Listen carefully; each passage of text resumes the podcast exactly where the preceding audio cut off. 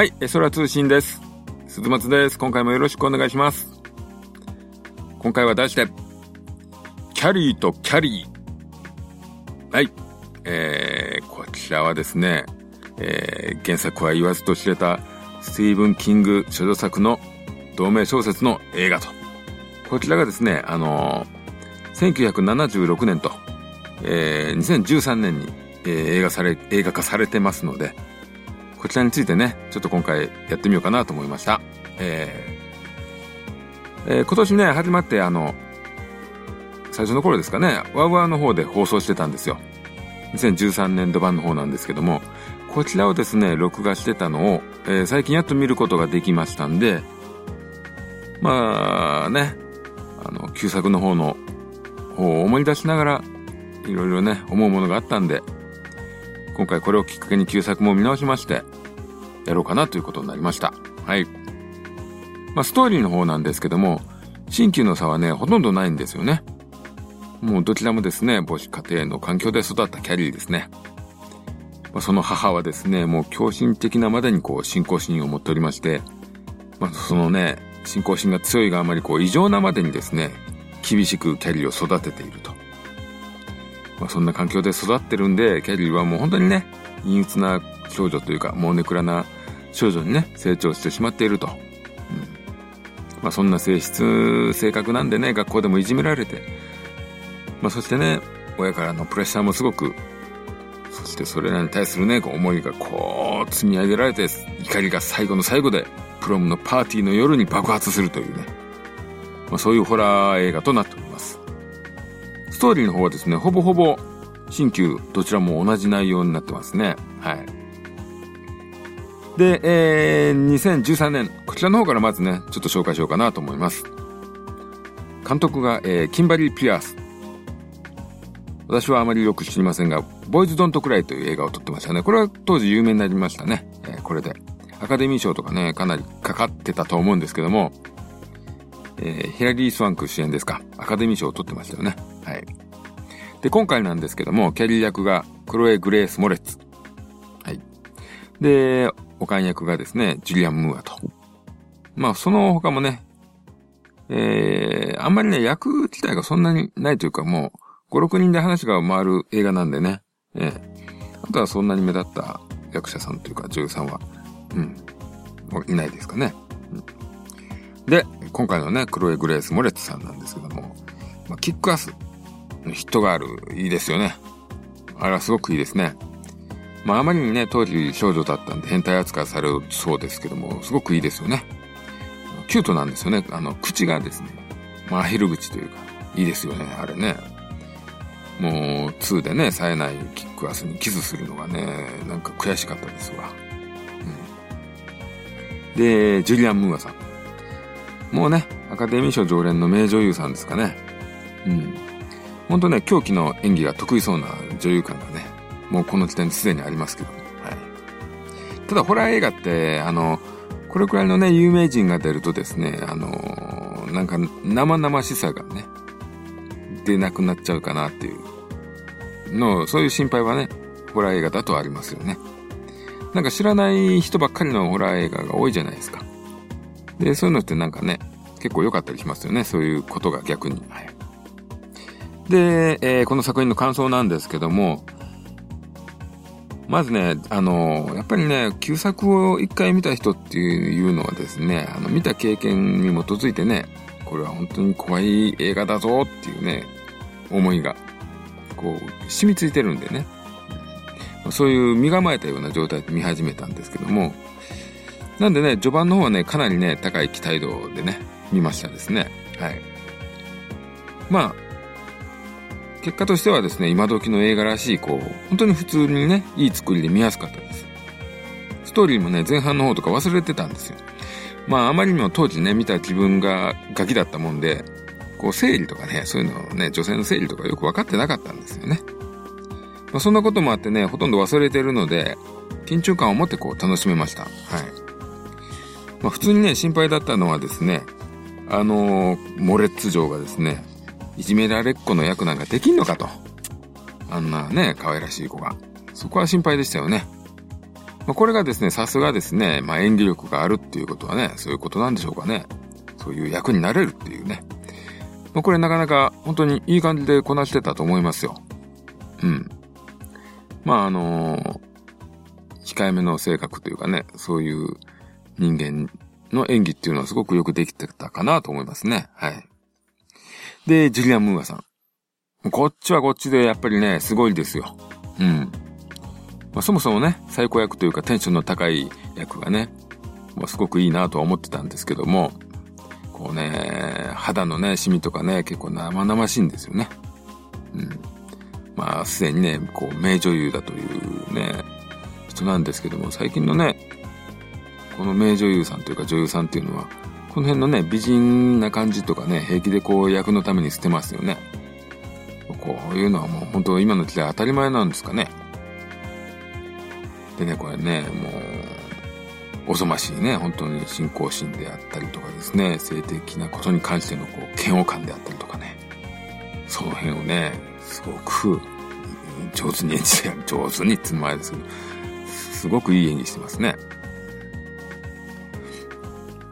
まあ二人ともね、すごく、うん、よく演じられてたと思うんですけども、ただね、やっぱりモレッツ城がね、演じるキャリーなんですけども、こう自分のまあ、見た感じから取ると、えー、ちょっとね、控えめに育ってるだけの子かなっていう風に見えなくもないんですよ。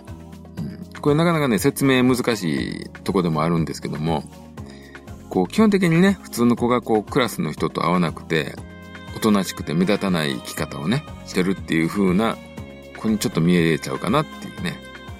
まあ、設定ではですね、まあ、いじめられっ子なんですけども、あの、いじめられっ子の独特のね、うじうじした感じがないんですよね、ちょっとね。私、個人的にいじめはね、しません。あの、どっちかっていうと、いじめられっ子側かもわかんないですけども。いじめられっ子ってこう、なんかあの、ね、こう見ててイライラする感じとか、ちょっとしっかりしろよっていう言いたくなるような感じってあるじゃないですか。ああいう感じはね、やっぱりちょっとなかった気がしますね。普通の子に、まあ見えなくもないんですよ。でね、あの、自分の能力に気づいて、えー、キャリーが自分の能力に気づいてですね、こう部屋で物をね、持ち上げたり、こうベッドをね、浮かせたりとか実験してるとことかあるんですけども、この辺もね、なんか自分をコントロールしているように見えたりするんですね。冷静なように。うん。まあね、何が言いたいかっていうとですね、この映画のクライマックスのシーンってね、やっぱりあの、プロムのパーティーのシーンなんですけども、そこでキャリーのね、感情が爆発するんですけども、今回のね、キャリーはね、ちょっとね、ちゃんと怒ってるように見えるんですよ。あの、ロストコントロールになってないんじゃないかと。こう、暴走感がね、ちょっとね、ないかなっ。その辺のね、おぞましさがちょっと足りないように見えちゃうんですね。こう、モレッツさんのね、やっぱり可愛さがちょっと引っかかってるかもしれないですけども、あとね、うん。やっぱりちょっと賢そうな人に見えるっていうのもありますよね。知性があるというか。この辺がですね、なんかちょっと爆発というより、こう、自分らにひどいことしたやつをこう処刑していってるようなね。そういう風にちょっと見えましたね。うん。本当に、俺個人のこう、受け取り方なのかもしれないですけどね。でね、あの、その辺のね、パーティーで、もう最後の爆発のパーティーで、こう、物をね、動かして、笑い物にしたパーティーの参加者をですね、こう、サイコキネシスでね、こう操ってこう殺していったりするわけなんですけども、その、その時のね、モレッツさんの演技がですね、こう手でね、そう操縦するというかね、うーっとこう力入れてるのをこうオーケストラの指揮者のごとくですね、こう手の動きするんですよ。なんかね、この演技がね、ちょっとね、もう一つなんですよ。なんかこう、うん、超能力やってるぞ感がね、すごいあるんですよ。なんかね、ここはもうちょっとね、こう、なんかもう、うん、こういう動きはいらんのかなと思ったんですけどね、クライマックスなんでちょっとね、気になるんですよね。うん。まあそんなに悪い映画でもないのはないですね。うん。うん、で、でですね、旧作の方なんですけども、まあ、私とこの旧作のキャリーの出会いはですね、まあテレビで最初に見たんですけども、まあ、日曜か土曜の昼だったと思うんですよ。本当に小学生の小さい頃でですね、私、まあ、関西系のテレビなんですけども、関西はね、当時ね、真っ昼間からですね、あの、結構ホラーとかやってたんですね。確かサスペリアとかも、この時間帯で見た気がしますわ。はい。でね、その時のね、印象っていうのがね、もうね、まあ、怖かったっていうのはあるんですけども、シーンで言うともう、あの、キャリーですで、灰皿がひっくり返るとことですね、もうラストのあの、悪夢ですね。ラストの本当のものね、あれはトラウマになったんですけどもね、そこしか覚えてなくてですね。まあ今回改めてね、見直しても本当し、うん。まあの、まあその感想になるんですけども、はい。えー、76年度版。こちらはもう監督はね、ブライアン・デ・パルマと。もう超有名、超有名。はい。で、私ね、デパルマでもね、そんなに見てないんですね、実はね。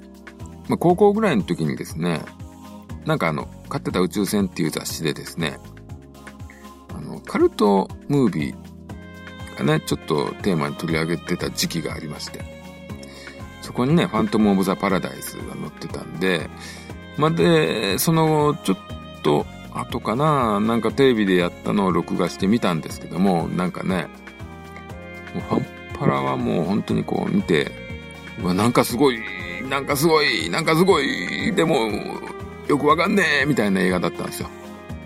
すごいんですけど、なんかよくわかんなかったんですね。で、そういう印象がちょっとあまりに強すぎて、その後あんまり見てなくて、まあさすがにね、あの、アンタッチャブルとか、カジュアリティーズ、ミッションインポッシブルくらいは見たんですけどね。きっとね、他のも見た方がいいんでしょうね。これおすすめあったら教えていただきたいところでございます。はい。えー、で、こちらの旧作の方の出演者。まあ、シシー・スペイセク。キャリー・ホワイト役ですね。おかん役はパイパー・ローリーさん。はい。えー、その他にもね、トミー・ロス、えー、ウィリアム・カットですね。演じるは。はい。他にもナンシー・アレン、ジョン・トラボルタ。この辺が出てますね。はい。で、キャリー役のシシー・スペイセク、えー、おかん役のパイパー・ローリーさんをこの映画でアカデミー賞ノミネートまで行ってますね。はい。まあ当時ね、ホラーがノミネートされるというのはもうありえなかったような時代だとは思うんですけどもね。やっぱね、この二人はもうほんと反則級にすごいですよね。まあその他にもですね、ウィリアム・カット、ナンシー・アレン、ジョン・トラボルタ、その後のスターが、え、出演しております。まあ、この辺目当てで見てもね、とても楽しいかと思います。特にあのね、ナンシー・アレンがですね、罰でね、体操をやらされてる時のね、運動するための服着てるんですけどもね、もうね、すごいスタイルしてますね。体型がすごいです。他の出演者とね、ちょっと違いすぎます。ここはぜひ見てください。はい。でね、この作品はね、基本的にね、ホラーな描写っていうのがですね、もうほんとあんまりなくて、ホラー映画のジャンルなんですけどもね、ほんと最後のパーティーのシーン以降まあ、パーティーのシーンが始まってからですかね。もうあそこのシーンからですよね。うん。まあ、そこまではですね、だから基本的に嫌なこう、いじめのシーンと、すべてのね、物語のきっかけになってるこの親子関係ですか。この辺がもうずっと嫌なシーンがもうね、あってっていう感じですよね。これはもう新旧ともにそうですね。なのでですね、親子二人のシーンがすごく重要なんですよ。うんでね、シシー・スペイセクさんとパイパー・ローリさん。まあ、二人ともね、個人的にもう世代的には、ちょっと自分にとって縁遠い女優さんなんでね、こう、大物スター感が自分にはなかったりしたんですね。なんでですね、まあ、この辺がすごくリアリティがあっていいんですよね。特にあの、おかんの撮り方がね、すごいいいですよね。歪んだ人の怖さというか。この辺はすごいデパルマ的なんでしょうかね、やっぱりね。うんまあ、宗教のね、信仰ぶりがですね、ちょっと怖いですよね。こう、あまり表情の演技がないっていうかね、そういうところがいいんでしょうかね。リアリティがすごくありましたね。うん。で、シシー・スペーセクさん。これはね、これはもう誰が見てもこう、いじめられるタイプだよなーっていうね、そういう風に見えるんですよね。ほんとね、こっちのキャリーはね、本当にね、うじうじしててね。そうなんですよね。うん。もうね、この親子はですね、こう、やばい家族だなーって感じがね、すごく成立しちゃってますね。こう、なんとなくいるじゃないですか、街とかね。普段の生活でも。なんかあの親子、なんかちょっと変わってんなみたいな。まあ、そんな感じですね。いや別に私はこう差別とかそういうね、悪いいじめとかしませんので。はい。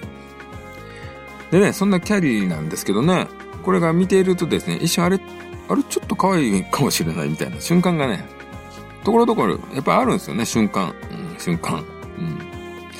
ま、こうね、思わされるところがこのシシ・スペイセクさんの深いところでしょうかね。まあでもこういう感じるね、瞬間がないと、やっぱり、あの、パーティーの時にね、ウィリアム・カット演じるトミーがですね、こう、ちょっとやっぱりパーティーをね、二人で楽しもうっていうね、っていう感じが、やっぱり出ないというかね、説得力がないですからね、やっぱりこういうところもやっぱり、うん、大事かなと思いますね。うん、でね、あと、まあ物語なんですけども、少しずつこう自分の能力に気づいていくんですね、キャリーがね。でもこっちのキャリーはですね、こう、超能力でこうなんか実験とかね、そういうことをする冷静さはないですね。こう爆発したの時のみ発言しますよね。お母さんやめてくださいみたいな時だけね。うん。ね。で、そして最後のね、パーティーの大爆発なんですけども、こっちのキャリーはね、目力ですね。もうただ立ち尽くして目力で殺していきますね。もうあの、ちょっと自分をかばってくれた優しかった先生まで殺していきますね。この暴走感はいいですね。うん、本当にね、綺麗に血まみれになりまして、目玉をね、ひむいて、殺していきます。もうね、美しいですね、ここまで行くとね。うん。で、旧作といえばもう本当にラストのあれですよ。あれは本当に悪夢でしたね。これは本当に、ええー、でしたからね。うん、まあ、これは見てほしいんでね。うん。はい。で、まあ、ここからはちょっとね、新旧の比較をしようかなと思いますけども、まあ、旧作の方はね、あのー、やっぱりね、40年以上前なんですよね、今となっては。まあ、他のね、作品でも感じることなんですけども、こう昔の映画ってなんかちょっとまったりしてるんですね。うん。まあ、ものによってはですね、こう、今見ても、全然古さを感じないとか、ね。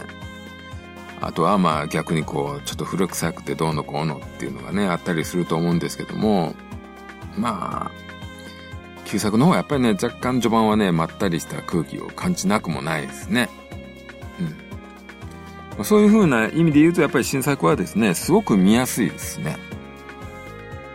まあ、正直ね、ホラー映画ってね、すごくこう変化したジャンルのような気もするんですよ。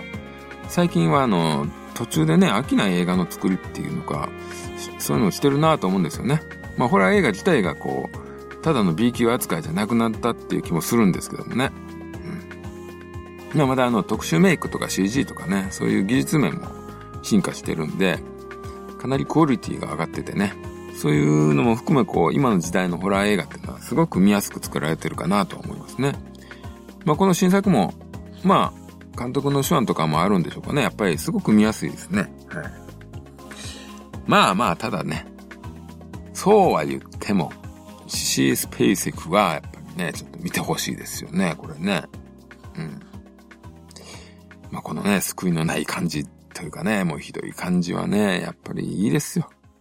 こう、同情できそうでできないようでっていうこの微妙なライン。うん、あとね、ナンシー・アレンとトラボルタ。まあ、ここのね、二人の若手時代っていうのはいいですよ。いややっぱりトラボルタってね、すごいじゃないですか、ルックスが。うん、なんかね、濃厚ですよね。若い時から濃厚です。あとね、えー、あれが違うんですよ、さっきからね、連呼してる。新作の方はですね、あの、例のラストのあれがないんですよ。あれが。あれがないですから、やっぱりどうしてもね、古い方をね、古い方どうぞっていう風になっちゃいますね。うんまあ、結局こうなっちゃうんですよね。うんまあ、こんなところです。以上、今回はキャリーとキャリーでした。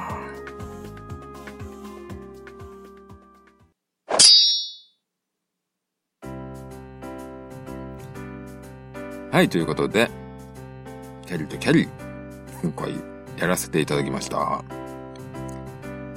あ最近、まあその他のことで言いますと、テレビでね、最近あの、明智小五郎のドラマやってましたね。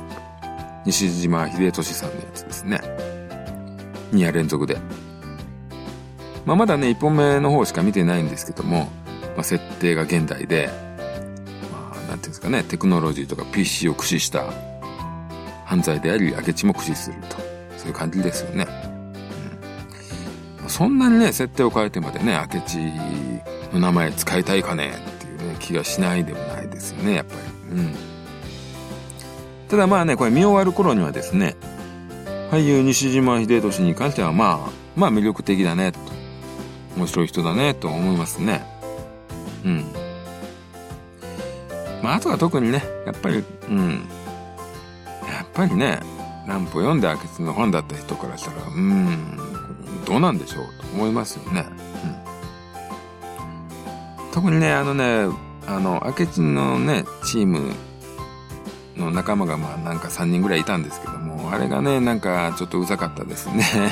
ああいうのは、最近ああいう作り、多いっちゃ多いですよね。こう、刑事門とか、そういうので、こう仲間がみんな個性的みたいな。まあそういうのね、受けるんでしょうけども、ちょっと、ちょっとね、なんかうざかったですね。はい。周りの感想はそんなとこですね。まあ、2本目見たらね、もう180度変わるかもわかんないですけどね。うん。まあ、やっぱりね、ちょっとあの昔の時代の、あの雰囲気でやってほしいんですね。古いファンとしては。はい。そんなところです。えー、この回はこんなところですかね。はい。ありがとうございました。それではまた次回お楽しみください。さようなら。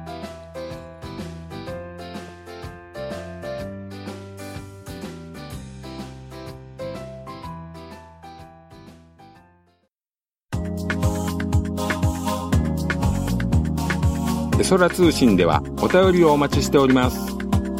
ツイッターハッシュタグエソラ通信。その他シーサーブログのコメント欄、Gmail の方でもお待ちしております。お気軽に感想、ご意見をお寄せください。